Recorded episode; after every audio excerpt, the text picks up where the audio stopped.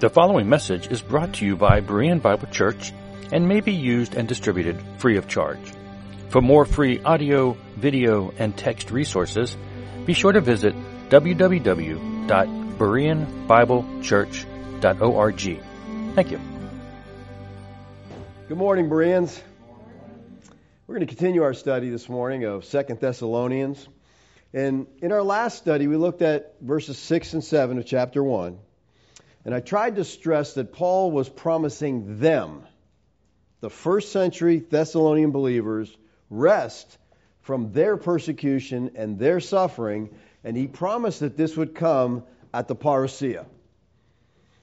We saw this in six and seven. It says, "Since indeed God considers it just to repay with affliction those who afflict you, and to grant relief to you who are afflicted as well as to us, when the Lord Yeshua is revealed from heaven with his mighty angels." Now, Paul promises the first century. You got, you got to, we just have to keep that in mind, okay?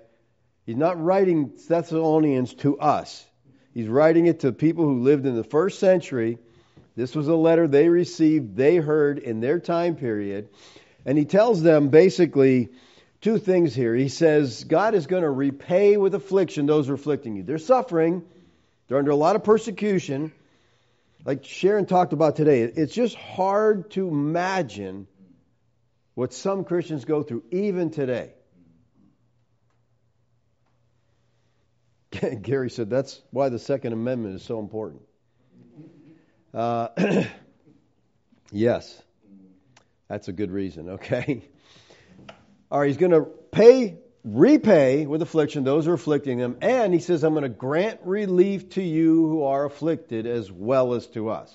Now, we focused on the fact that God is going to give them. He's going to give them relief. He's going to give them a break from persecution at the revelation, at the second coming, at the parousia. Now, for our study this morning, we're going to be looking at just verse eight and dealing with the coming vengeance. He says in eight, in flaming fire, inflicting vengeance on those who do not know God, on those who do not obey the gospel of our Lord Yeshua. Now, Paul amplifies here the judgment of the ungodly that he alluded to in verse six. He said, God is going to repay with affliction those who afflict you. That's going to happen at the revelation. Yeshua is coming in flaming fire, and he's going to inflict vengeance. Now, we'll look at the vengeance in a minute, but first I want to focus on who the vengeance is coming upon. He says, those who do not know God and those who do not obey the gospel of our Lord Yeshua. Now, some scholars think that these two phrases refer to two distinct groups, the Gentiles who do not know God, whereas those who do not obey the gospel of our Lord Yeshua refers to the Jews. Others think that Paul is just using synonymous parallelism here, in which both descriptions refer to both Jews and Gentiles. Marshall rightly points out that sometimes the Gentiles are described as those who are ignorant of God, and the Jews as those who are disobedient. Paul also accuses both groups of being disobedient. Also, both Old Testament and New Testament occasionally describes the Jews as those who are ignorant of the true God. So what Marshall says is true here. You know, we could find cases for both, going back and forth on this. But I want you to notice what Paul says to the Thessalonians in the first letter. He says, not in the passion of lust like the Gentiles who do not know God. And then in his second letter, he says, those who do not know God. So this is the exact phrase in the Greek, who do not know God. And this exact phrase is only used twice in the New Testament. Once in First Thessalonians and once in Second Thessalonians. The first usage says that it is Gentiles who don't know God, and the second usage says those who don't know God. So who do you think maybe those are? Well, Paul told the Thessalonians in the first letter that it was the Gentiles. Now, would it make sense to use the exact same Greek phrase to the same people and then change his meaning? I don't think so. I think he's referring to the Gentiles. I think he's saying the same thing here. I told you it's the Gentiles who don't know God. So in the second letter, he says those who don't know God.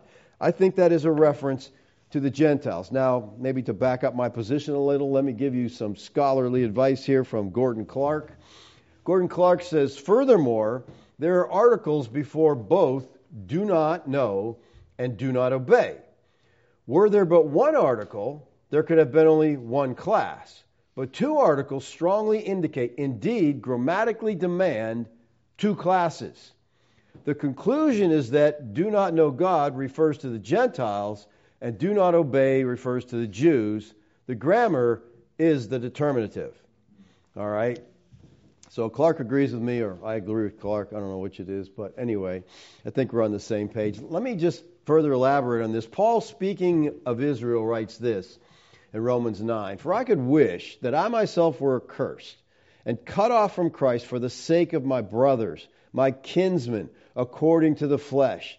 They are Israelites, and to them, the Israelites, belong the adoption, the glory, the covenants, the giving of the law, and the worship and the promise. To them belong the patriarchs, and from their race, according to the flesh, is the Christ, who is God over all, blessed. Amen." So the Israelites knew God. They alone had the covenants. They alone had the promises. Conversely, Paul says of the Gentiles, we're strangers to the covenants.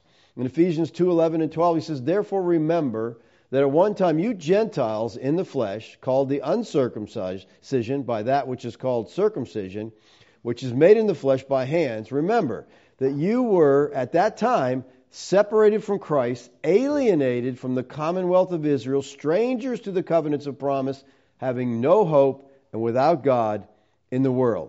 So we have two different groups that were persecuting the Thessalonians. We saw that earlier.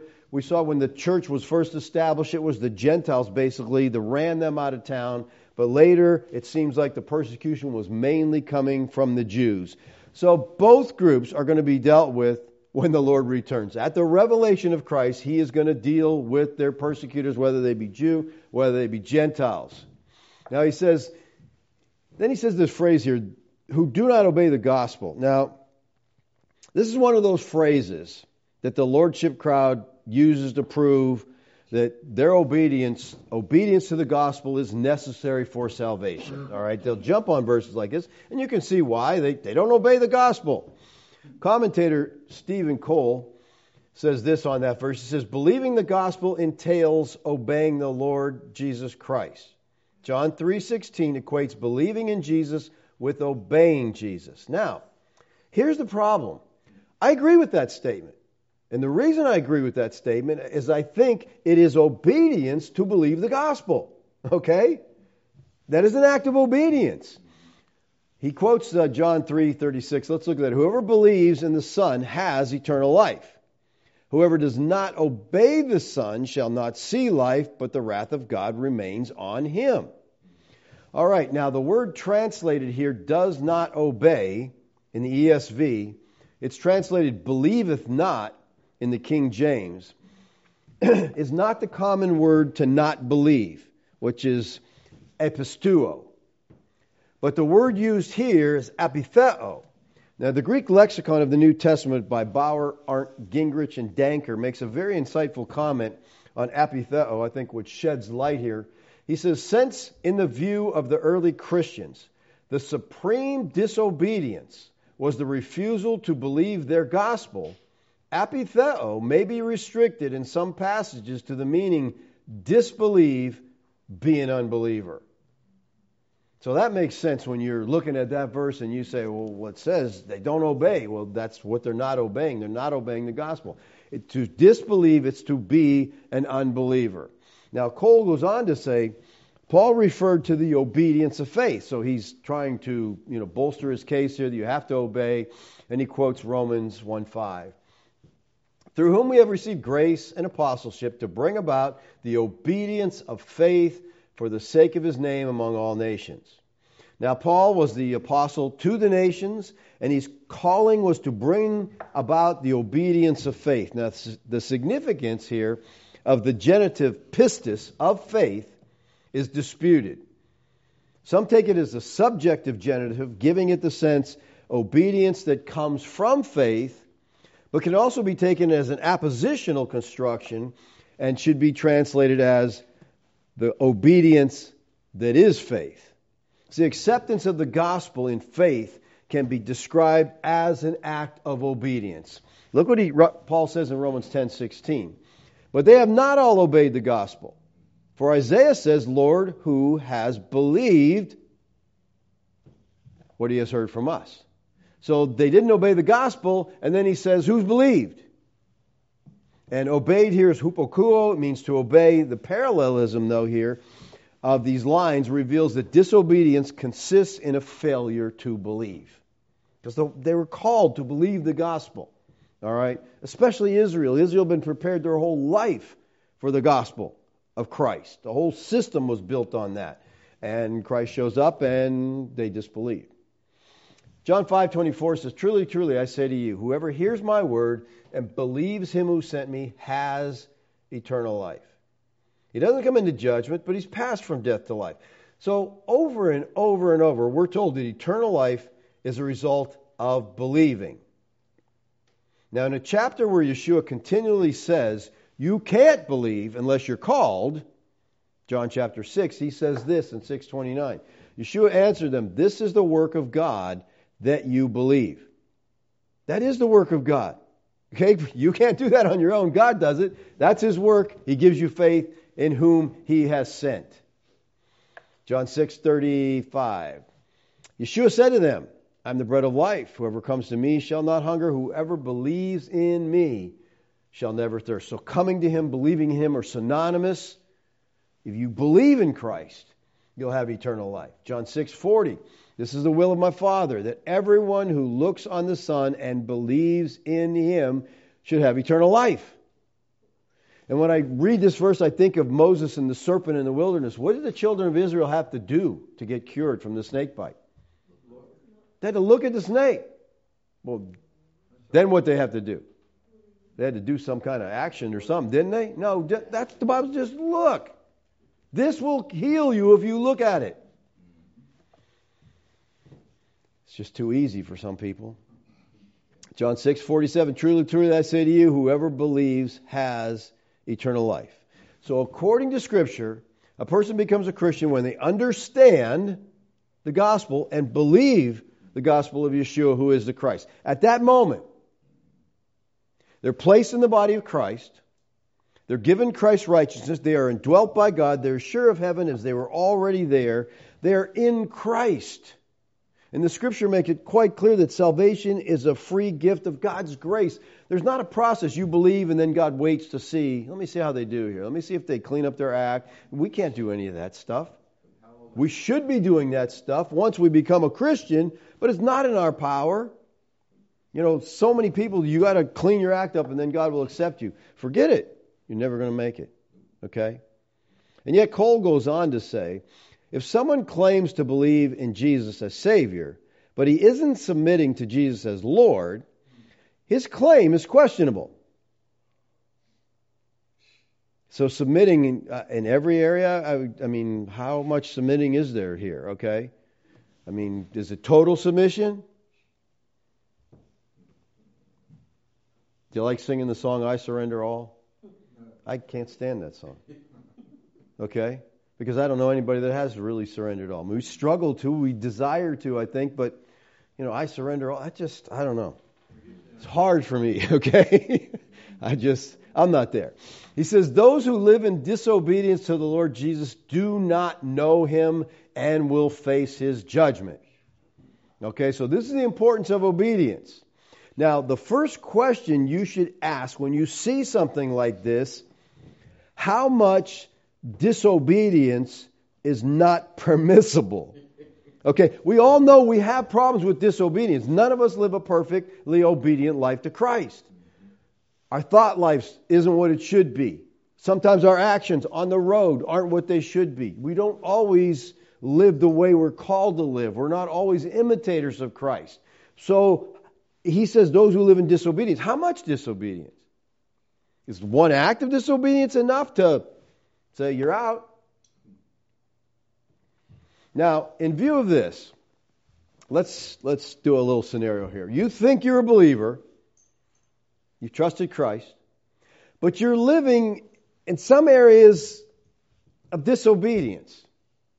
There's some areas of your life you're having struggle with and you know you're not being obedient there. Okay, so then what? Because you read this, you those who live in disobedience to the Lord do not know him and will face his judgment. So according to him, I got some areas of disobedience. I don't know him. What do I do now? What should you do? What would you tell a person to do? Well, you should believe in the Lord, right?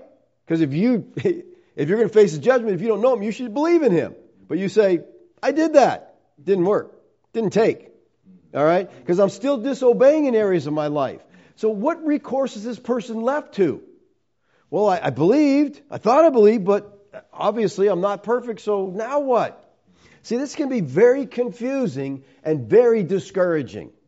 And this is why B B N took MacArthur off their radio broadcast, because they said he was damaging Christians because he was causing them to constantly question their faith.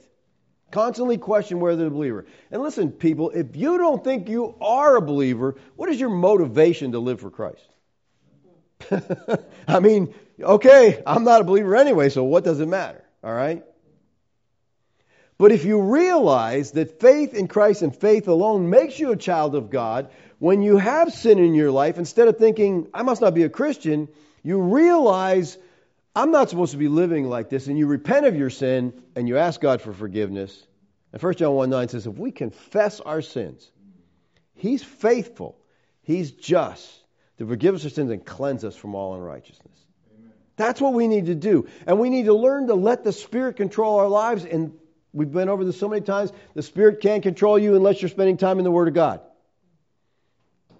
Colossians three sixteen, Ephesians five eighteen, parallel text. Let the word of Christ abide in you. We have to be cleansing our lives with the word of God, and then we know what the Spirit wants, and the Spirit can guide us and lead us. Another verse that the Lordship crowd loves to use is First John three nine.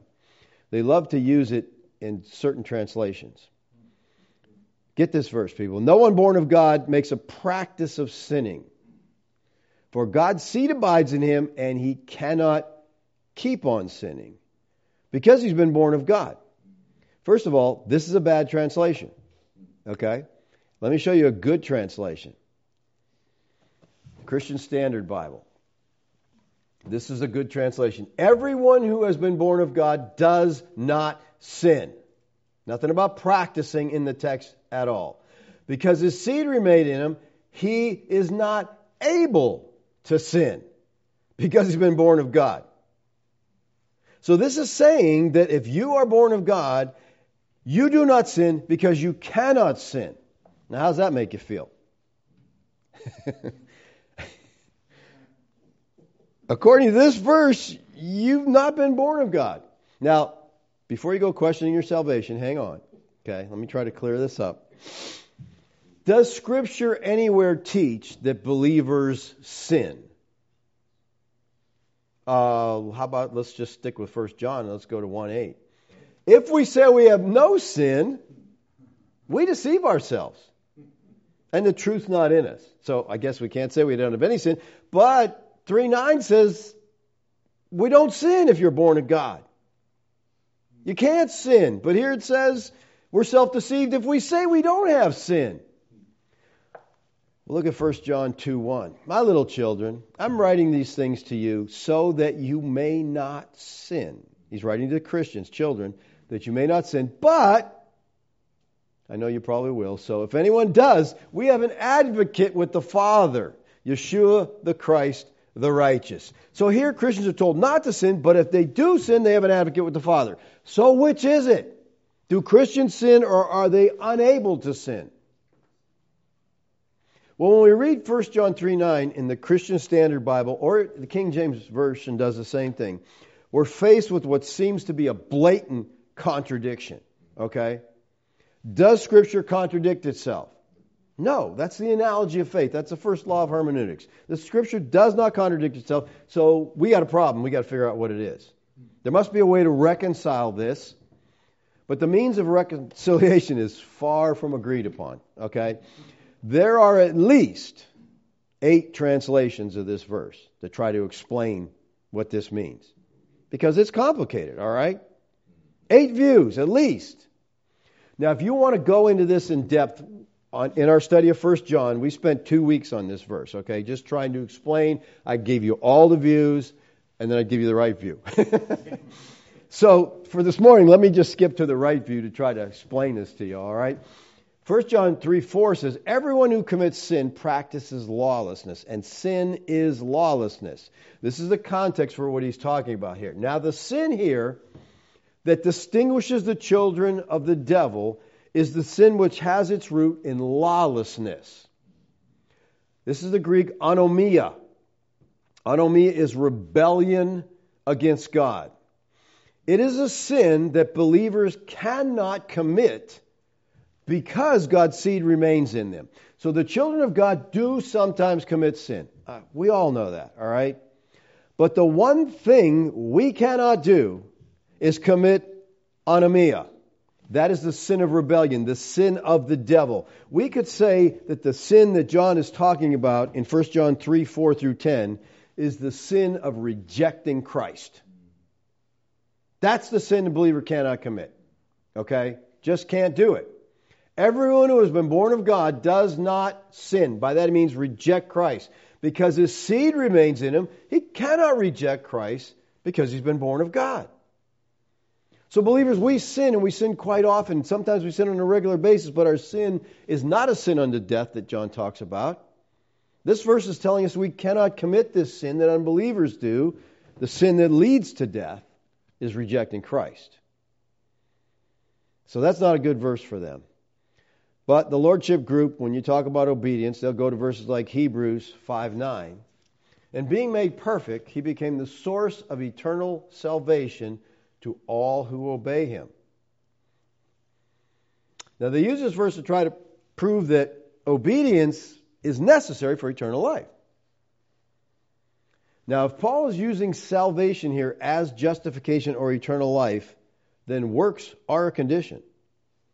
This verse is very similar to James chapter two. And the real thing you have to understand here is what is salvation? What, what is he talking about? What does he mean here? Because if he's teaching salvation by works, that doesn't fit with the analogy of faith. We just read a bunch of scriptures that says it's faith, it's believing in Christ.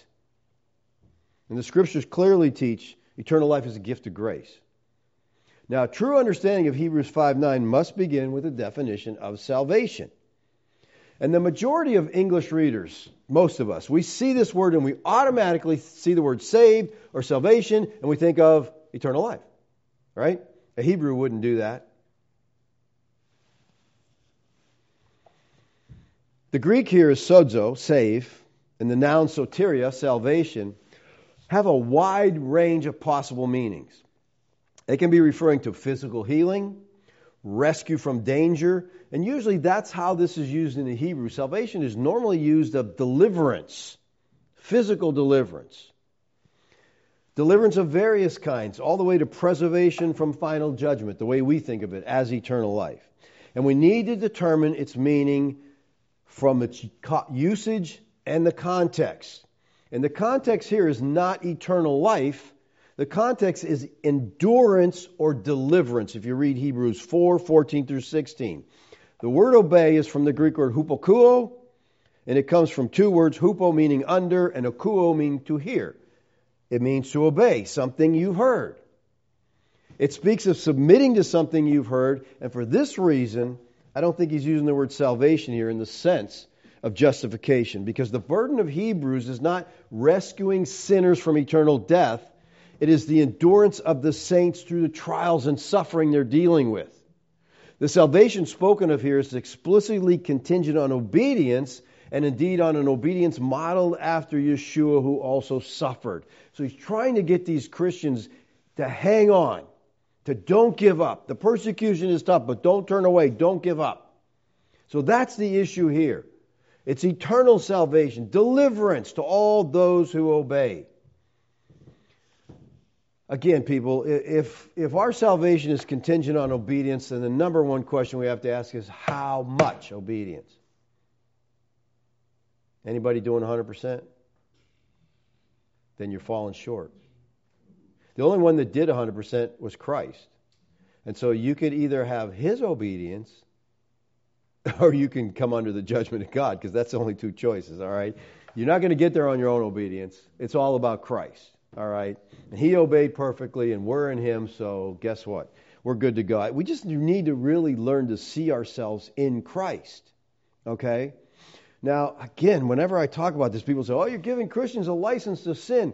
I'm not, okay? But I'm just telling you, your life's not going to affect heaven or hell. It's not about that, okay? What will happen if you live in sin is you will suffer the consequences right here, right now. Sin has a, a bad payday, okay? If you do wrong, you'll suffer for it. And so it's so much better to live in obedience to Christ if you want to know the joy of the Lord. If you want to have life and have it abundantly, live in obedience to the commands of Christ. But do that understanding you're not earning your way to heaven, okay? There's a country song that says, working hard to get to heaven, where I come from. I'm like, well, you come from a bad place then, because you'll never make it. You'll never make it on your own. And you think an awful lot of yourself if you think you can earn your way into God's kingdom. You don't understand depravity. You don't understand sin. You don't understand why Christ died. All right? All right, let's back up in the verse. He talks about in flaming, the Lord's coming, and one of the things he says, he's coming in flaming fire. Now, we talked about there's confusion over whether this goes with verse seven or whether it goes with verse eight. If it goes with verse seven, it's referring to the angels. If it goes with verse eight, it's referring to judgment. Inflaming fire is a symbol of God's judgment. I think we're all aware of that if you've been reading your Bible. Paul pic- pictures Christ as the divine judge who will deliver his people from the persecutors, and he's going to deliver them because he's bringing flaming fire on those who disobey. Now, having said that, you know, fire is very often a symbol of punishment. But this is not always the case. Okay? I mean, when Moses saw the burning bush, that wasn't judgment. He was just, God was there. All right? So he stopped to see, hey, what's going on here? How about the pillar of fire that led the Israelites? That wasn't judgment. It was a display of the glory of God. So fire can be a display of the glory of God. It can be a display of his wrath and judgment. Again, we have to look at it in context. But the repeated references in our passage to Isaiah sixty-six and the description of judgment in verse eight, I think, direct the reader's attention to the fire of judgment. Now, in this theophany, the Lord Yeshua will affect inflict with vengeance those who do not know God, those who do not obey the gospel. And he's going to inflict vengeance upon them. Now, vengeance here is from the Greek word ekdikesis, which means vengeance, punishment, vindication. It's a present active participle. What we have to understand here, this is, don't think of your, okay, vengeance. This is not emotional. This is not vindictive.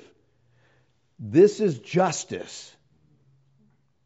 And that's what the day of judgment will be like for those who persecuted the Thessalonians.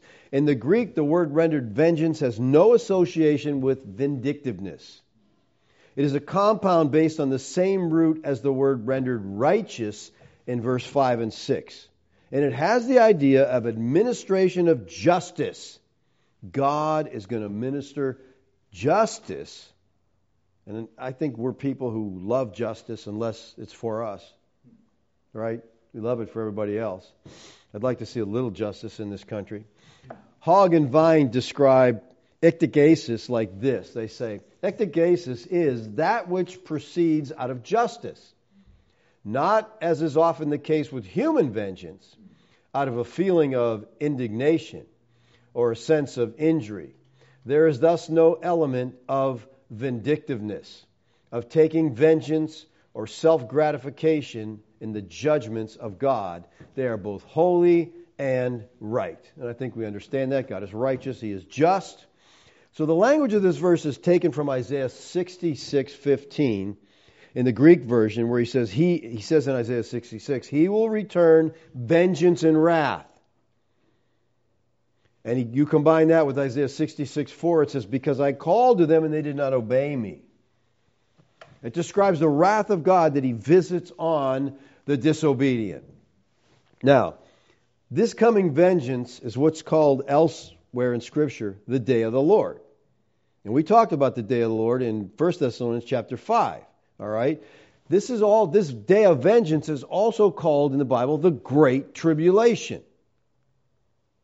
Same thing. It is God's judgment that was going to come upon His people Israel because of their disobedience. So vengeance is promised to come on the disobedient Jewish people all through the Scriptures. Okay? This is not something that God, you know, at the very end said, look, I'm just tired of this. He promised them this. He told them this when He called them to be His people. This is Deuteronomy twenty-eight. Now, if you're not familiar with Deuteronomy twenty-eight, you need to be. All right, it's the covenantal blessings and cursings. You got fifteen verses that say, if you do this, I will bless you. And he talks all the blessings. I mean, they're they're amazing. And then, uh-oh, you get to verse sixteen, but if you don't obey. And the curses are like three times as long as the blessings. But notice what he tells Israel. Because you did not serve Yahweh, your God, with joyfulness and gladness of heart, because of the abundance of all the things, therefore, you shall serve your enemies whom Yahweh will send against you. So you won't serve me. I'm, you're going to serve your enemies. You're going to serve them in hunger and thirst, in nakedness and lacking everything. Doesn't sound like a good position to be in. And he will put a yoke of iron on your neck until he has destroyed you. Over and over, God, you know, comes to Israel. If you obey me, I'll bless you. If you disobey me, I'll judge you. I'll discipline you. Look at what Yeshua taught in the temple to the chief priests and the elders. They were looking for occasions to, you know, arrest him. And he, he tells them this parable. He said, uh, he still had one other, a beloved son. The son refers to himself, Yeshua. He says, finally, he sent all the prophets. They beat the prophets. They stoned the prophets. So he sends them his son. They'll respect my son. But those tenants said to one another, this is the heir. Come, let us kill him. And the inheritance will be ours. And they took him and they killed him.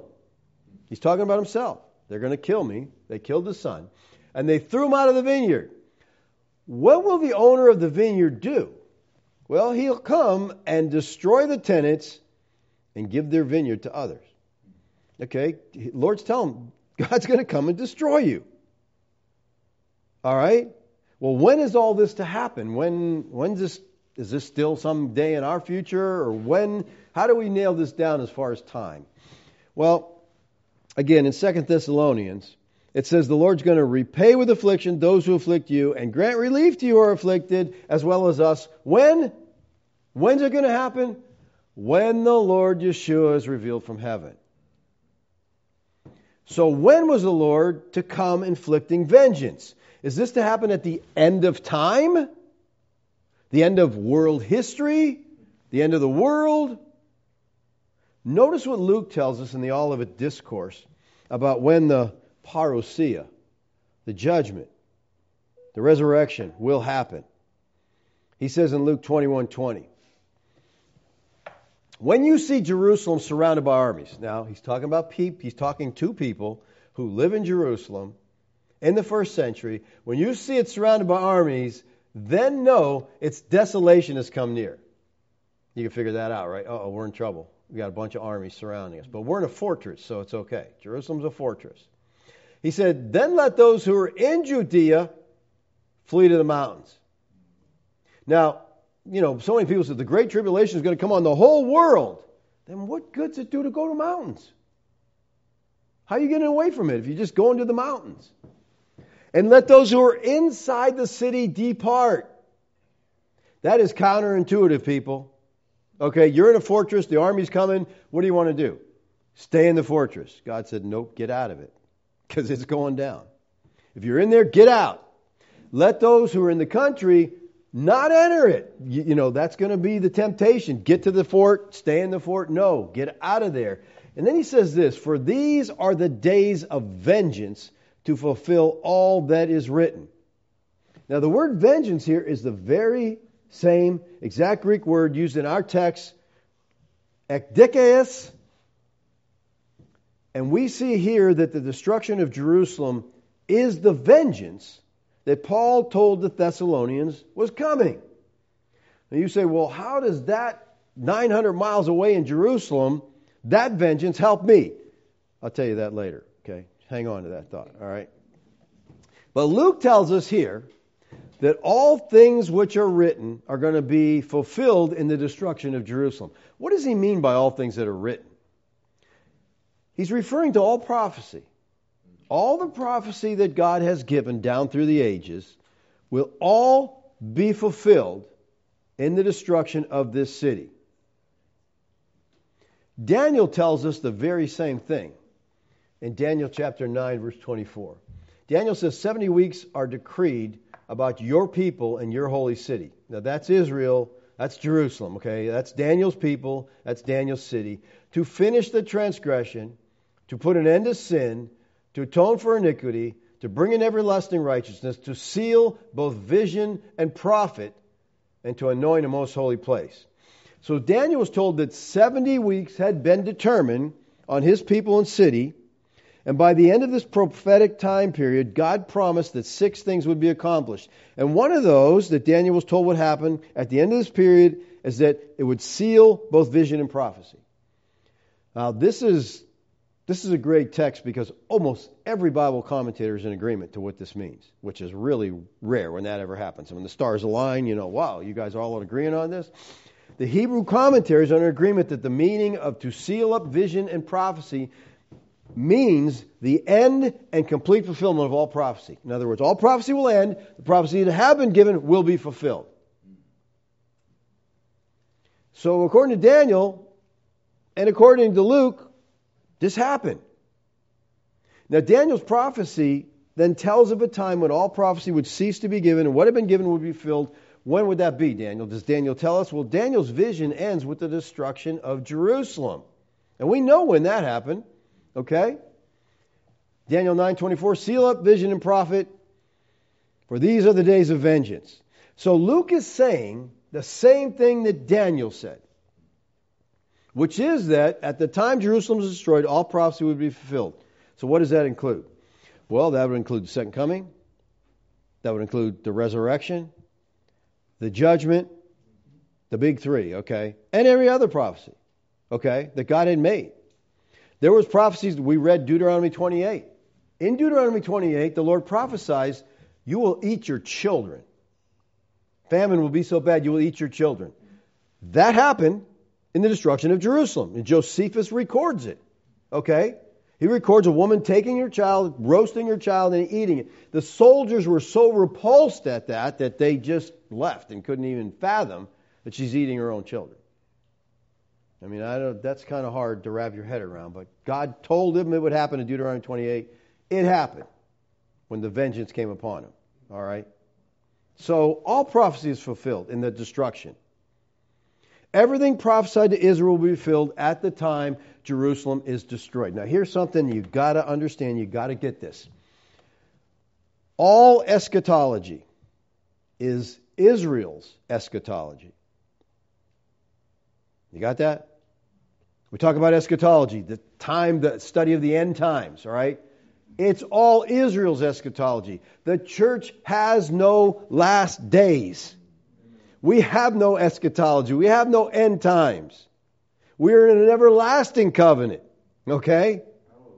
Amen. So we know when the Lord's revelation would happen. We know that when the Lord was going to repay with afflictions those who afflict you and grant relief, it happened at A D seventy when some of the Thessalonians would still be alive. That seems clear enough, but it obviously isn't clear to everybody, right? Because how many people out there still think it's in the future? People that should know better say it's still in the future. Now, along with this whole controversy with Gary DeMar and everybody attacking Gary DeMar, um, in an article entitled Theological Jenga and Full Preterism, posted last Monday, Doug Wilson writes this. He says, it should be pretty plain from the things I have written on eschatology that I am what is called a partial preterist. And so I don't think I'm giving away any secrets here. All right, let me just stop here for a second and ask you, what is a partial preterist? Someone who still sees the future. Okay, yeah. Thank you, Veronica. Let me tell you a definition of a partial preterist. First of all, they're futurists, okay? Partial futurists. But a partial preterist is someone who believes in two second comings. Now, if there's two, the second one would be a third coming, wouldn't it? But they believe in two second comings because they think that the Lord did return in judgment in A D seventy, but yet He that's just a precursor. He's coming again in the future. And they'll pick some verses that talk about the second coming, and they're not in agreement on which ones mean what. Okay? Some of the verses refer to A D seventy, and they pick some verses and say this one's talking about the future. And again, they're not in agreement on which verses go to future and which verses go to A D seventy. And some of them got to the point where there's no verses for the future. They just believe it. Okay? They ran out of verses. Let me just say this. There are no verses in the New Testament, none, zero, zip, about a coming of the Lord that's a long way off. There isn't. Every time he talks about coming, he says, soon, shortly, quickly, some of you standing there, this generation. There's no verses about the Lord coming and say, this is thousands of years in the future, people. No, none of those. So why? Do, how do they decide? They just read the text and they think, this sounds like really bad, so we'll put that off to the future. It's always near. And there is no talk in the New Testament about a third coming. It just isn't. Okay? It's made up. It's nonsense. All right? And these people are all real big on the creeds. Well, the creeds say, the creeds don't talk about two comings. They talk about one. But you've got it divided up into two. Where's that in the creeds? Wilson goes on. At the same time, I don't believe that I have ever written down my reasons for rejecting full preterism, at least not in one place. Then he goes on to list his reasons for rejecting full preterism. And I just want to focus on one of the reasons today. And he's a, you read his stuff and it kind of makes you smile because he's a good writer and he's, you know, kind of clever as he's writing. But one of his reasons is the Confession of Martha. That's what he titles it. Here's a, here's a reason to reject preterism. The Confession of Martha. And he cites John eleven twenty-four. Martha said to him, I know that he will rise again in the resurrection on the last day. Okay, so that's because of Martha's confession. Will he knows now that there's going to be a future coming. All right, listen to what he says. In common with faithful Second Temple Jews, I have not found these faithful Second Temple Jews that he's talking about. Okay? We'll talk about that a little more. Martha believed in a general resurrection at the end of history. Did you get that out of that verse? Did you get the end of history? She calls it the resurrection. And Jesus in no way contradicts this conviction of hers. That's because she didn't believe that. Okay? So he didn't convict. You know, he says, rather, he is about to give her a potent proleptic sign that the resurrection was coming at the end of history, was going to be grounded in him. And then he adds this. He says, the Pharisees taught a general resurrection at the end of time. Again, which Pharisees taught this? Because I, I don't know where it's at, all right? So Wilson says, in common with faithful Second Temple Jews, Martha believed in a general resurrection at the end of history, and the Pharisees believed in one at the end of time. Now, he just makes that statement, and that's it. You're supposed to believe him. Doesn't back it up, doesn't give me any scripture, doesn't give me any text, just that's it, okay? Nothing to back it up. So, my question would be, were the Jews, faithful Second Temple Jews, looking for a resurrection at the end of history? And how would you counter that, or how would you deal with that? They were looking for deliverance. If it was the end of history, they would not. Okay, that's one way. Well, see, I don't, I'm not sure why the Second Temple Jews would be looking for deliverance at the end of history when the Tanakh does not teach an end of history. Okay, if they're faithful Second Temple Jews, they know the Tanakh, right? They know their Bible. So let's look at some of the verses they would have known and see how you get the end of history. Genesis eight, twenty-one and twenty-two. and, when the, and when Yahweh smelled the pleasing aroma, Yahweh said in his heart, I'll never again curse the ground because of man, for the intention of man's heart is evil from his youth. People, you know that's true, okay? It's evil from his youth. Neither will I ever again strike down every living creature as I've done. Well, the end of history would kind of be striking down everything, wouldn't it? While the earth remains, seed time and harvest, cold and heat, summer and winter, day and night shall not cease. Okay, time's going to go on. Now, folks will say, well, the Lord destroyed the earth the first time with water. He's going to destroy it next time with fire. So is God promising here to change his method of destroying everything? Is there somehow comfort in, you know, saying, oh, I'm so glad I'll be burned up instead of drowned? No. Or is he promising not to destroy the earth again? Well, look at Psalm one forty-eight, four through six. Praise him, you highest heavens, and you waters above the heavens. Those are above the rakia, okay? The waters above. Let them praise the name of Yahweh, for he commanded and they were created. He established them forever and ever. He gave a decree, and it shall not pass away. What decree did God make concerning the establishment of heaven and earth that they will never pass away? We just read it in Genesis eight, twenty-one. God said he'd never again destroy every living thing as he had done. And I think God can be trusted because he keeps his word. And I think the Hebrews, the second temple faithful Jews, understood this. Look at Psalm seventy-eight, sixty-nine. He built his sanctuary like the high heavens, like the earth which he has founded forever. Now, if God established the earth forever, I don't know there'll be an end of history. Psalm one nineteen, ninety. Your faithfulness endures to all generations. You have established the earth. It stands fast. I think that's going to last forever, and also it's not spinning. Okay? Ecclesiastes one four. A generation goes, a generation comes, the earth remains forever. Now, it sounds to me like these verses are teaching the earth is going to last. I don't see how the Jews got an end of history out of this. So if the, if the Tanakh doesn't teach an end of history, why would the Jews look for a resurrection at the end of history? They looked for a resurrection. But it wasn't at the end of history. It was the end of the age. And there's a big difference between an age ending and the end of history. William Barclay. William Barclay is an excellent historian. Okay? But he'll never be accused of orthodoxy.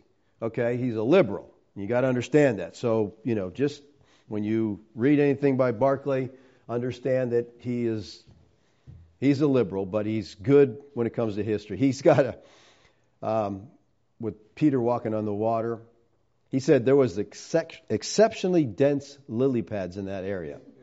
I'm like, those are some big lily pads that, you know, Peter could walk right across them. I've never seen any lily pads that big, but I don't know. yeah, geez, yeah, he doesn't believe in miracles. All right, Barclay writes this. Time was divided by Jews into two great periods, the present age and the age to come. The present age is wholly bad. It's beyond all hope of human reformation. It can only be mended by the direct intervention of God. When God does intervene, the golden age, the age to come, will arrive. But in between the two ages, there will come the day of the Lord, which will be a time of terrible and fearful upheaval, like the birth pains of a new age. That's right. That's exactly what will happen. Now, Zechariah fourteen teaches us that the day of the Lord and the destruction of Jerusalem were connected. The day of the Lord is coming against Jerusalem. So the destruction of Jerusalem, which was the day of the Lord, marked the end of one age, which was the Jewish age, and the beginning of a new age, the Christian age, or the New Covenant age. All through the New Testament, we see two ages in contrast. This age, the age to come.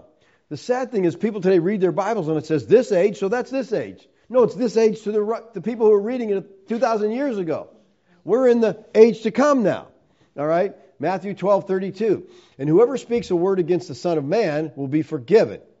But whoever speaks against the Holy Spirit will not be forgiven, either in this age or the age to come. Now, the word come here at the end of this verse is the Greek word melo, which means about to. the age about to come. That's from the first century perspective, all right, about to be. We could translate this, the age about to come, in the first century. Now, many think the age to come was a sinless age. It's this perfect age. Well, not according to this verse. Sin against the Holy Spirit won't be forgiven in that age. Referring to the age of the new covenant. That's the age we live in right now. The age the biblical writers lived in was this age, and the age to follow, the age to come, was not the end of history. So Wilson takes last day as the end of history, but Martha doesn't. Martha knows her eschatology. How does she know it? Because Yeshua taught her. All right? John six forty. For this is the will of my Father, that everyone who looks on the Son and believes in Him should have eternal life, and I'll raise him up at the last day. Now, the last day is a phrase that only occurs in John's Gospel. Many times in John's Gospel. So what is Yeshua referring to when he speaks of the last day? What will he raise up? Well, he's referring to the resurrection. And he tells us that this resurrection will happen on the last day. Well, when is the last day? Well, the traditional view held by most of the church is that the resurrection takes place at the end of time, like Wilson thinks. But let me just say here that the Bible does not speak of the end of time. Nowhere in the Bible will you find the expression, the end of time. Let me correct that. Nowhere in a decent translation of the Bible. Okay, there's, I'm, there's, they're coming out with new translations every day, and some are a little strange, so you don't know. But let me say, in the Hebrew or Greek Bible, you won't find that, okay? The Bible speaks of the end time, or the time of the end, which refer to the end of the age, but the end of the age is different than the end of time. Now, as I said earlier, to the Jews, time was divided into two great periods, the Mosaic Age and the Messianic Age. During the Second Temple period, they distinguished between two types of olam. Olam means ages. The olam hazah, this world, and the olam haba, the world to come. The olam hazah, or this world, is characterized by the rabbis as darkness, wickedness, sin, and death. It's called night.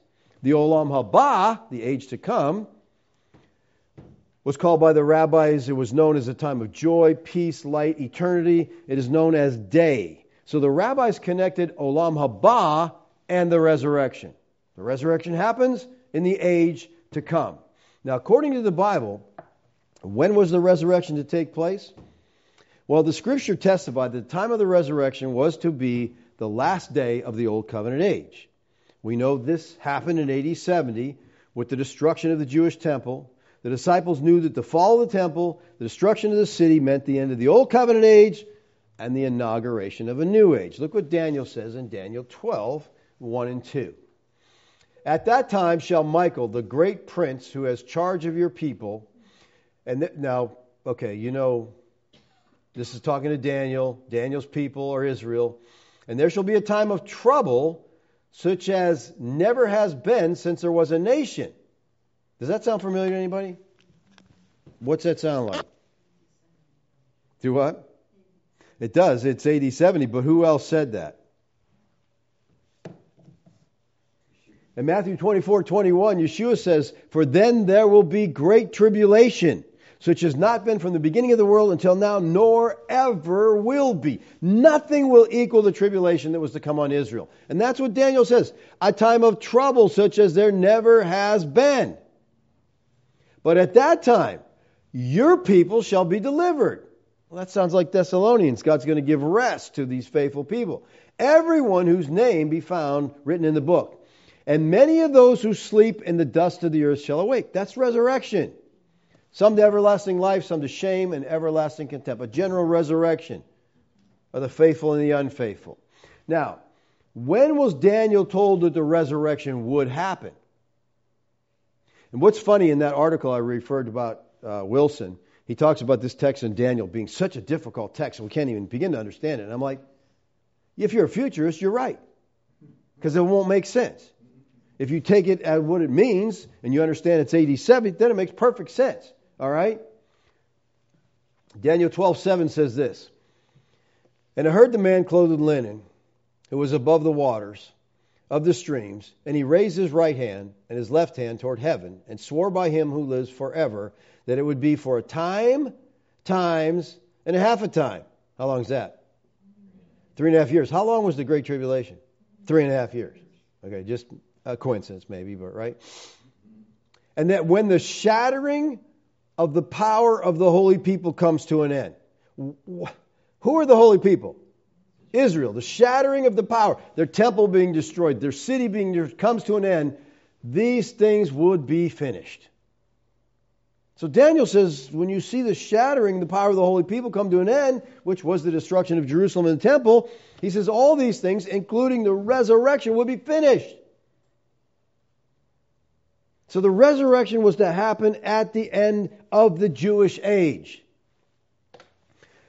I was talking to R C Sproul Senior at one of the conferences, and I went up to him and I said, what keeps you from full preterism?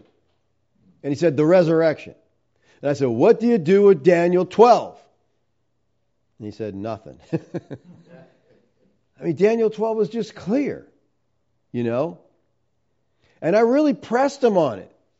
And then he responded to me, the most pragmatic thing I've ever heard.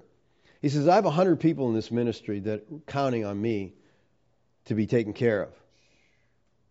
I just, that, it just made me sick because I'm like, is it right? Is it true? That's all that should matter. We can't get pragmatic. What happens if you teach the truth? You're saying if you teach the truth, your people will be out. Well, where's God in all this? Okay? Where is he in all this? So the resurrection was to happen at the end of the Jewish age, the Old Covenant age. We know this happened in A D seventy with the destruction of the Jewish temple. At this time, the second coming, the judgment, the resurrection, they all took place.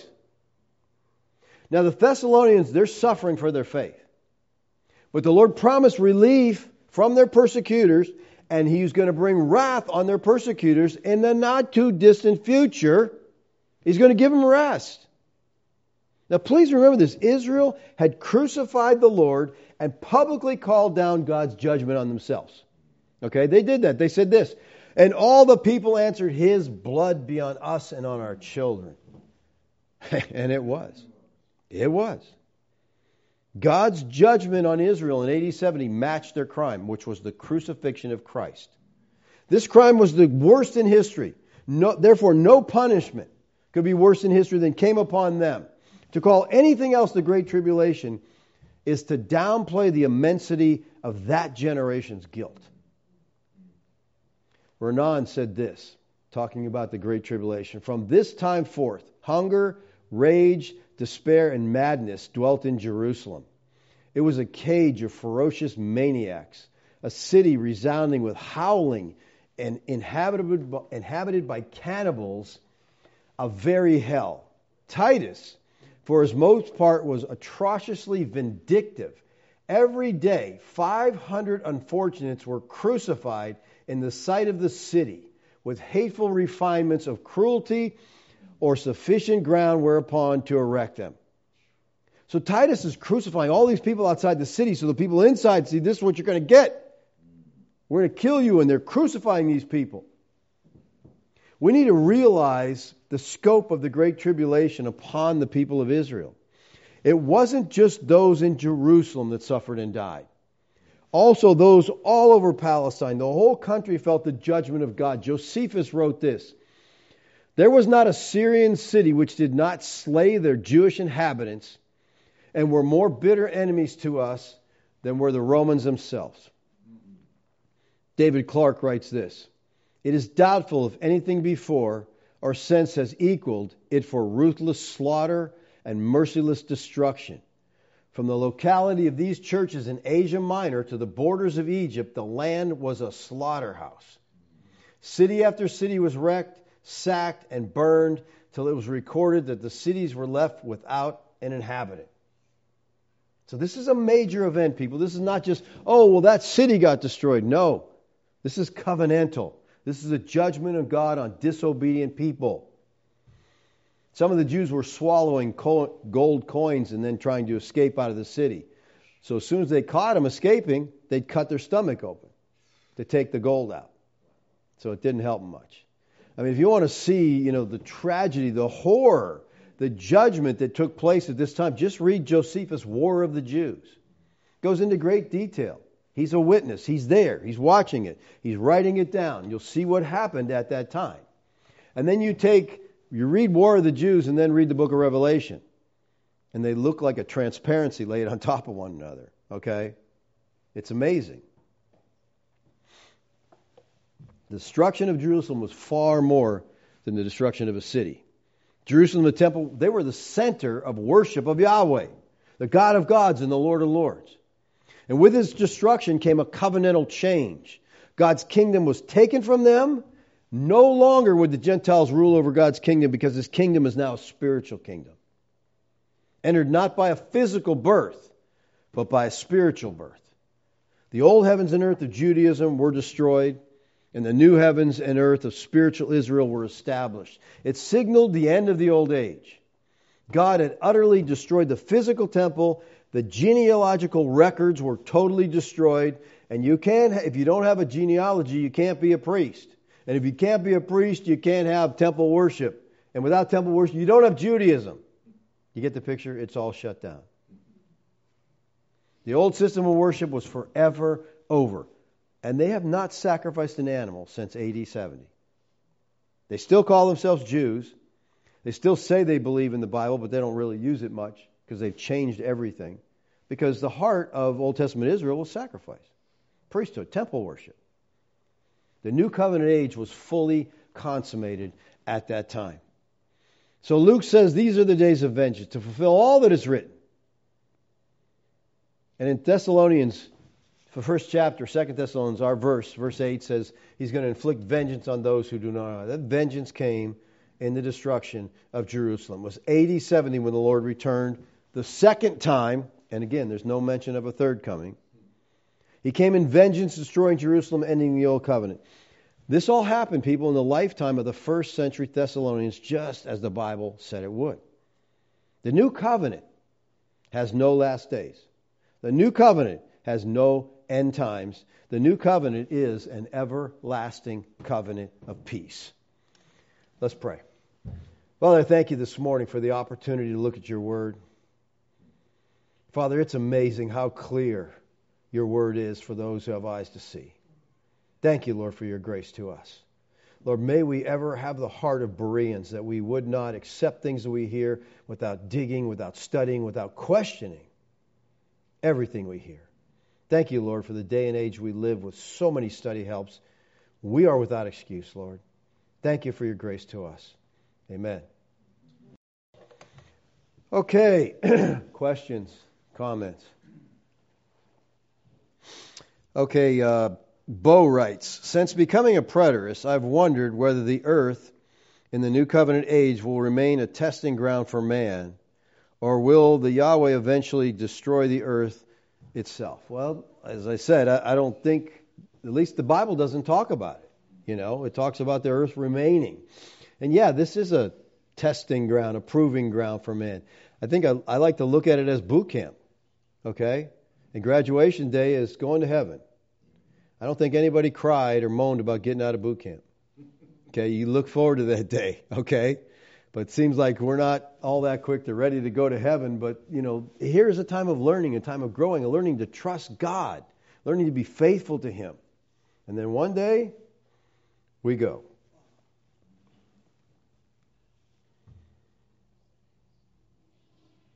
Uh, Norm says, and last week you said, I had a big appetite when I was told I hoped it was just an appetizer. Amen. I guess, are you telling me you're full, Norm? I know you're not full, but hopefully you're satisfied. Um,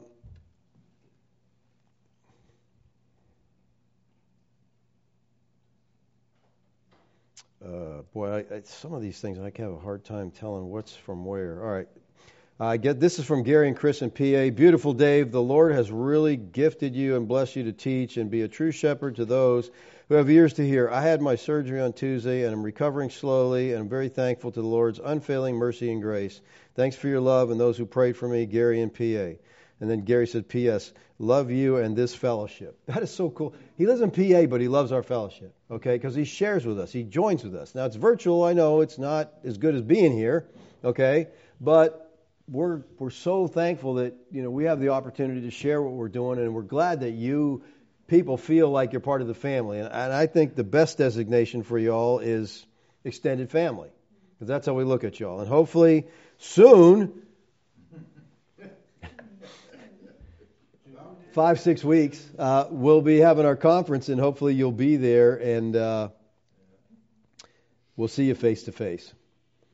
Uh, John writes, Pastor Dave, B B C, bless our socks off continually, and we thank God for leading us to this place of our daily manna. Question, could the Gentiles include the Old Covenant Jews who refused to obey the gospel? By refusing Christ, Deuteronomy eighteen, they made themselves Gentiles along with other Gentiles because they knew the covenant was already inaugurated when the gospel was being offered. Yeah, God talks about that. You know, he says, those Hosea, those who were my people are no longer my people, meaning, yeah, they're Gentiles. He's done away, but he's going to call the people back, he said. So, yeah, I, I mean, I just, you know, I take the position that he's making two different classes there in Thessalonians just because he uses the exact same Greek phrase in the first book. And it just seems weird that he would use that exact same phrase and mean something different. You know, not it's not an argument that I'd die for, that's for sure. Uh, I don't know who this is from. Excellent message. Praise the Lord. Thank you, brother. Appreciate you joining us, or sister. I don't know.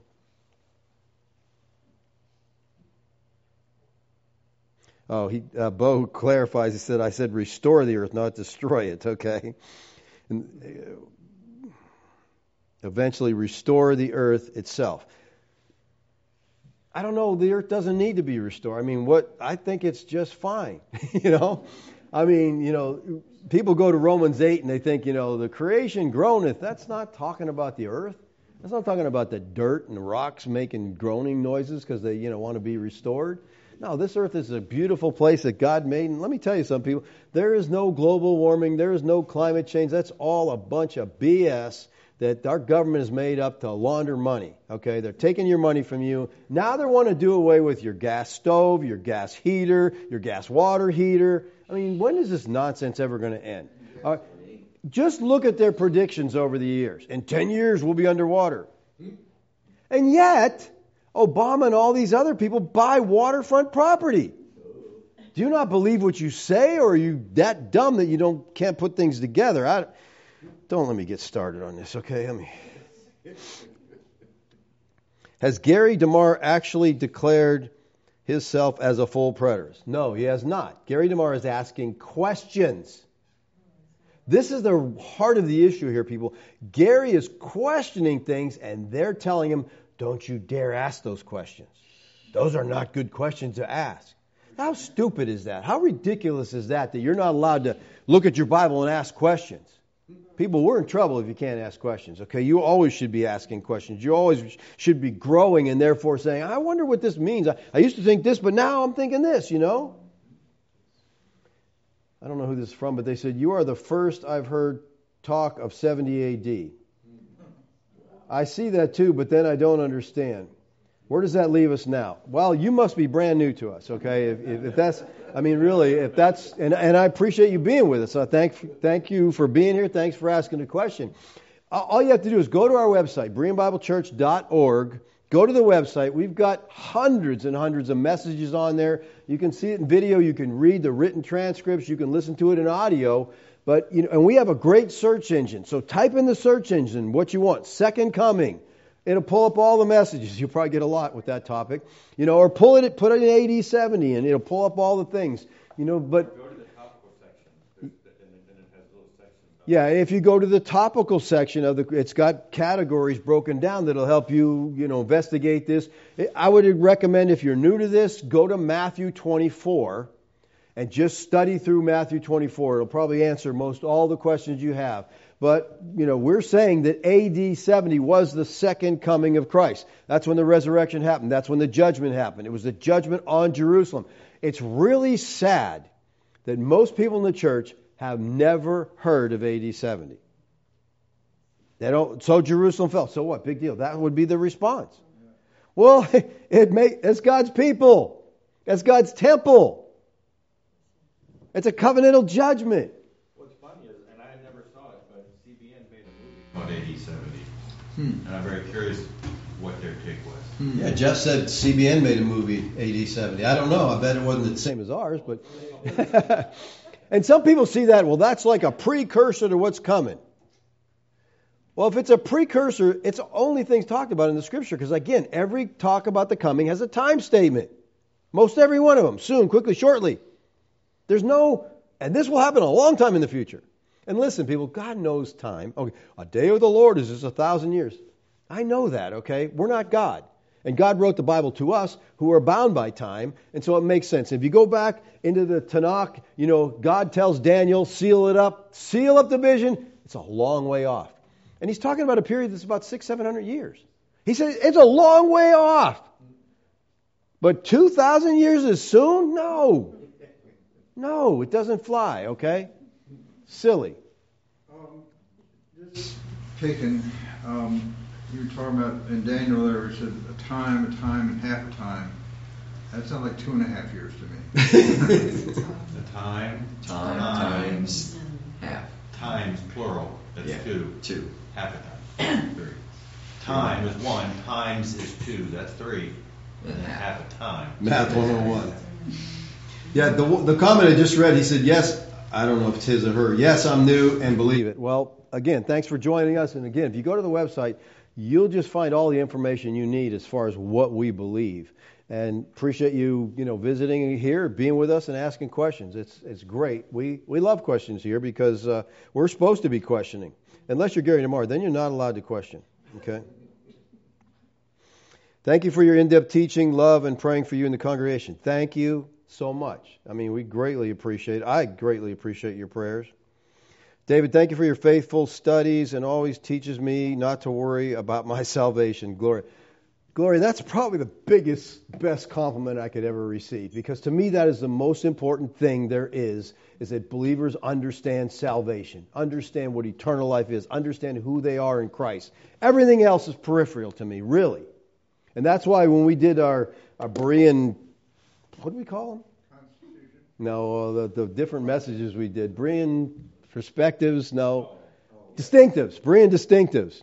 The first one of the distinctives is in the gospel and dealing with this whole lordship issue, because that's so important. If you question your salvation, you'll never live in victory. You'll never live in victory. But if you know who you are, and if you really understand what Christ did for you, so thank you, Gloria. That that's at the highest of height of compliments to me, because again, the gospel is is everything. You know, eschatology is peripheral to the gospel. Although the partial preterists say if you have the wrong eschatology, you don't believe the gospel. I don't. I haven't found those verses yet that connect that, but obviously they do connect it.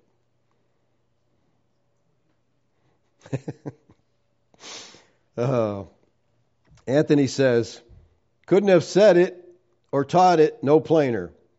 Thank you.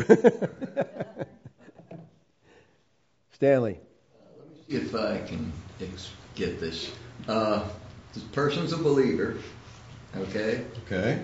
And they're going to be executed, but they say if you deny Christ, we won't execute you. So, are they a believer or not? If they deny Christ? You know, I think they're a believer. If they, listen, I, I can't tell, I don't know what, but if a person believes in Christ, right, they're a believer. They respond to persecution differently. That was the whole issue of the book of Hebrews, because the Hebrew believers, they came to Christ, but now they're being persecuted, and so they're tempted to go back to temple worship. And God said, don't do that. He never threatens them with, you'll lose your salvation if you go back there. He says, well, you will be destroyed with the city. Okay, so there are consequences. And, you know, I mean, you see believers that are brave and they just won't deny. And other people are different, okay? People are different. I mean, you see people cave when someone just asks, are you a Christian? No, not, not me, you know? I mean, you don't even want to be associated that way, you know? It's just, you know...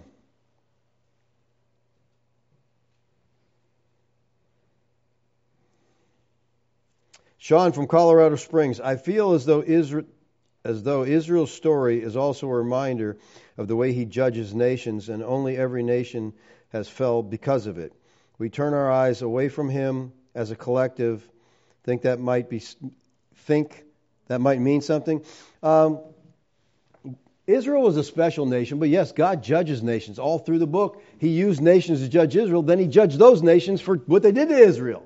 So he does that. Yes, and I think the way a people goes, um, again, I, I've said about our nation, I think our nation, for the most part, is not as bad as the world's making it out. It, the media makes us look like a bunch of idiots, okay? The media, the government, you know, this whole, you know, transgender and homosexual and all this stuff, they make it sound like this is the everyday, and Hollywood's trying to push it down your throat. You dare ho- watch a movie that doesn't have a, ho- a gay on it, or, you know, transgender or something. They want it shoved down your throat because they want you to accept it. The Bible says it's an abomination, okay? But they're trying to make us accept it. But it's not the general population. I think majority of people in this country are God-fearing people who, if they at least had some decent teaching, would, would be okay, you know. So I don't know that God's uh, looking to judge us, but he certainly could be. We've given him an opportunity. Oh, I love you, honey. My wife's watching, and she, my, my wife texts us in a question. I have a question. Are you single? Because you're handsome. No, sorry, I'm taken. My heart belongs to another.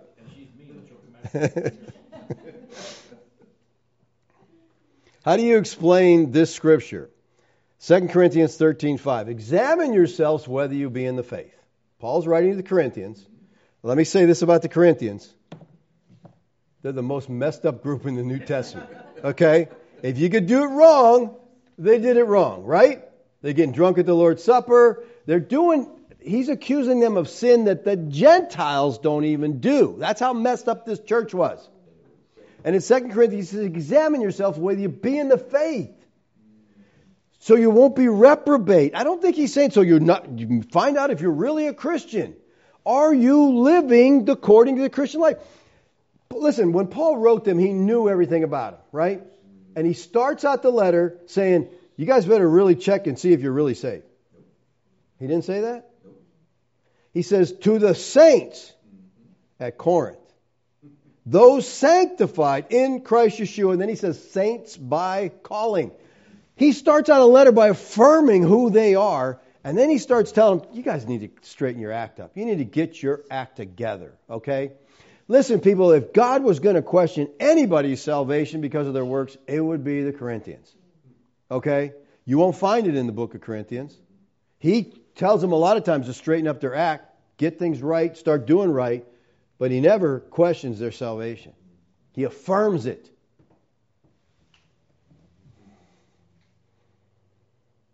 I know there's a lot of people that just don't get this.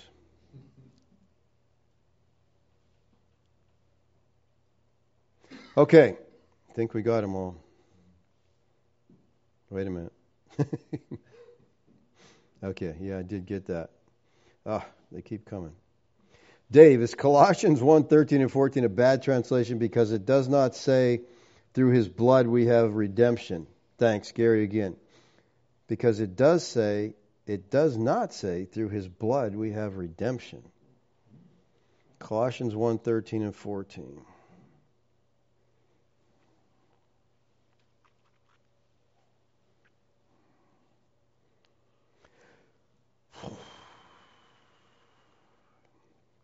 He has rescued us from the dominion of darkness and transferred us into the kingdom of his of the Son he loves. In him, in him we have redemption, the forgiveness of sins. I don't understand the question there, I guess, because, yeah, he rescued us. He brought us out of that dominion. He brought us into his kingdom. We have redemption. We have the forgiveness of sins. Now, uh, are some translations adding, because of the blood? I don't know if, if there's a textual issue here. Hang on a minute. I think there might be. Yeah, other manuscripts add through his blood. So there's a textual variant there. This doesn't this doesn't hurt anything. It doesn't. We know how he brought redemption about, but obviously there's a textual variant there. There's a lot of those throughout. We know where they are, and they're not something that's going to, you know, make us question our salvation or doubt what we know. Rick says, thank you, sir, for a great sermon today. However, you might struggle adding new members if you always make them join the band. No, I don't think that's the case. I mean, we, we want to put people to work as soon. That's, matter of fact, when they walk through the door, we ask them, can you sing, can you play? If not, go down the road. No. Hey, he's Andrew's been here for, what, six weeks now? I mean, what in the world? You come six weeks in a row, you're, you're family. Okay, that's it. So, yeah. And when he walked in carrying a violin, we thought, hey, well, let's see if we can play. Uh, yes, all you say is the evil today and people are dying because of the evil. How do we put an end to them if we are in the faith? How do we put an end to them if we're in the faith? Well, I think one of the ways we put an end to so much evil that is in the world is by start preaching the gospel, start living the gospel and talking about the gospel. Okay? When Christians live no different than the world lives, we have no testimony. We have none. That means you're different. You talk different. You act different. People see you as different at work, on your neighborhood, wherever. It starts there. Too often today, the church just blends right in. I mean, we got everything in the church that the world has, right? And it's sick. Someone asked, have you ever read Beyond Creation Science? I have read it, and I disagree with it, okay? Disagree with it strongly. That doesn't mean I disagree with everything they say. Because, you know, everybody has some things right, but as a whole, I disagree with covenant creationism, okay?